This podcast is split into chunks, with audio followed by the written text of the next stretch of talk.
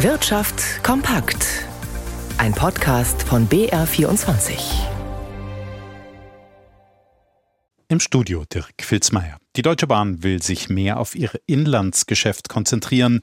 Deswegen verkauft sie jetzt, wie schon lange von Kritikern gefordert, die Auslandstochter Arriva.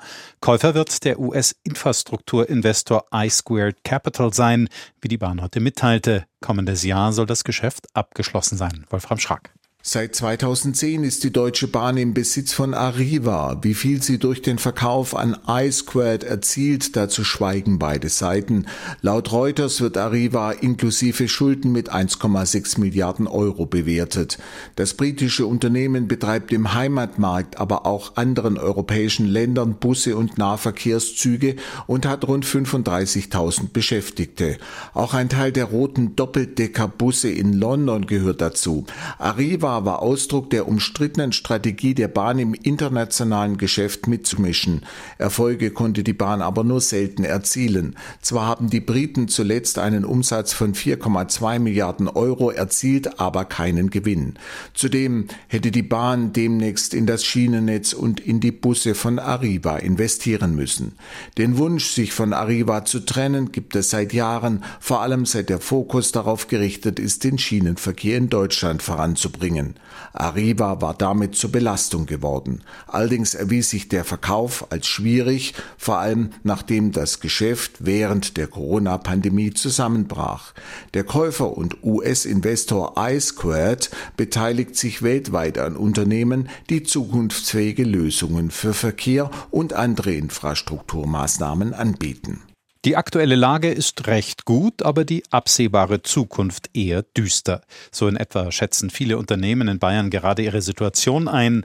Das ist das Ergebnis der Herbstkonjunkturumfrage des Bayerischen Industrie- und Handelskammertages. Ein Aufschwung ist damit offenbar nicht in Sicht. Das liegt aber nicht nur an den gestiegenen Zinsen und der schwachen Weltkonjunktur, heißt es. Walter Kittel hat sich mit der Herbstumfrage beschäftigt. Das gab es noch nie. Fast 60 Prozent der Unternehmen in Bayern sehen mittlerweile in den wirtschaftspolitischen Rahmenbedingungen ein Konjunkturrisiko. Die Forderung nach Reformen wird lauter, so der Bayerische Industrie- und Handelskammertag. Denn die Wirtschaft sei auf Talfahrt und ein Ende dieser Entwicklung noch nicht in Sicht. Neben verlässlichen Energiepreisen bräuchten die Betriebe jetzt vor allem weniger Bürokratie, so BIHK-Präsident Klaus-Josef Lutz. Praktisch jede Woche kommt irgendeine neue Aufgabe hinzu, die gemanagt werden muss, die nicht operativ ist, die Unternehmen nicht nach vorne bringt, sondern die Bürokratie weiter erhöht. Die Wirtschaft in Deutschland zeige mittlerweile Krisensymptome und Wachstumsschwäche wie kaum eine andere führende Industrienation. Auch BIHK-Hauptgeschäftsführer Manfred Gössel fordert schnelle Reformen. Alle Länder, zuletzt Frankreich, haben Steuerreformen auf den Weg gebracht. Das kann die Bundesregierung selbstständig machen, das kann sie tun und beim Bürokratieabbau auch. Den Unternehmen fehle in vielen Bereichen die wirtschaftspolitische Rückendeckung. Das fördere den Pessimismus und dämpfe die Investitionsbereitschaft der Betriebe. Und noch einige Meldungen des Tages in Kürze. Der Pharmakonzern Böhringer Ingelheim hat illegal Preise abgesprochen. Die EU-Kommission hat das Unternehmen deshalb zu einer Geldstrafe von 10 Millionen Euro verurteilt. Konkret ging es um Mindestverkaufspreise und Quoten für eine wichtige Grundsubstanz für krampflösende Medikamente.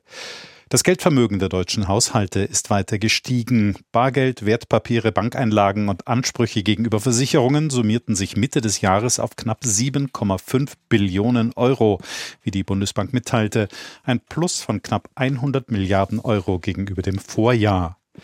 Der Autobauer Tesla hat im dritten Quartal die Erwartungen der Finanzmärkte nicht erfüllt. Der Umsatz stieg zwar um fast 10 Prozent auf über 23 Milliarden Dollar, dabei sank der Gewinn allerdings um mehr als 40 Prozent. Das lag unter anderem an gesenkten Preisen.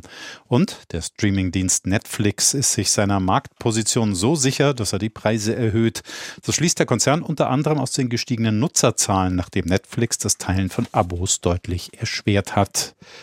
Der Handelstag an den Börsen nähert sich in Deutschland seinem Ende. Stefan Liener in unserem Börsenstudio.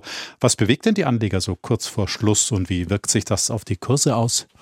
Ja, es bleibt das dominierende Thema, die Angst vor einem Eskalieren des Konfliktes, des Krieges im Nahen Osten.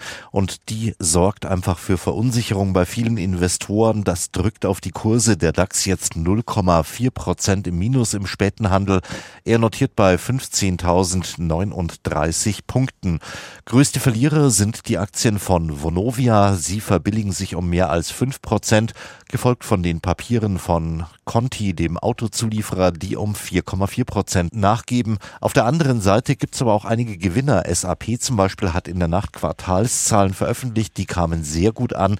Die SAP-Aktie legt um 5 Prozent zu. Sartorius, ein Laborausrüster, der auch Zahlen und eine optimistische Prognose vorgelegt hat, hier gewinnt die Aktie 2,5 Prozent. In New York der Dow Jones 0,4 Prozent im Minus, die Nasdaq dagegen leicht im Plus und der Euro notiert bei einem Dollar 0,570.